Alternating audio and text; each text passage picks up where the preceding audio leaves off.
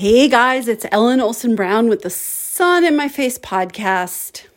So, I had this great experience this morning where I talked to a friend who I haven't spoken with in a long time for no good reason at all, but one of my favorite people in the world. And the last time we had spoken was just before the pandemic started. And there were a couple of times where I thought, like I'd be out for a walk and be like, "Oh, I'm going to call them." And then I would be like, "Oh, I don't think like, you know, work, I'm, I don't think this would be a good time to call." And so I just never did. And uh, we realized it was time to reconnect, so we made an appointment for first thing in the morning this morning on Friday. And I just felt so happy after talking to this person.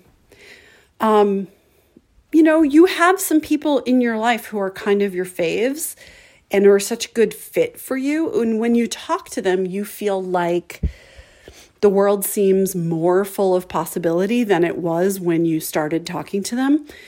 You know, there are, there are also the people in your life who, uh, you know, as much as you love them, you sometimes don't feel as great after you're done being with them as you did when you started. So, just such a good thing to connect with those people.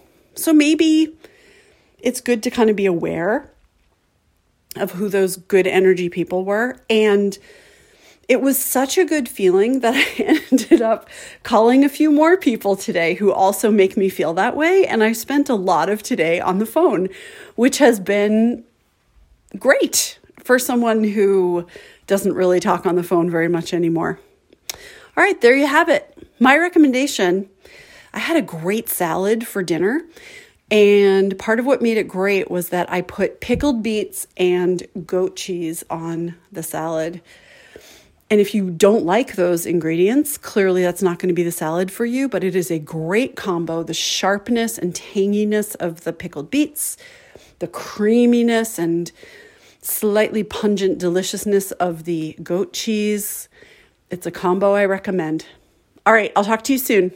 Bye.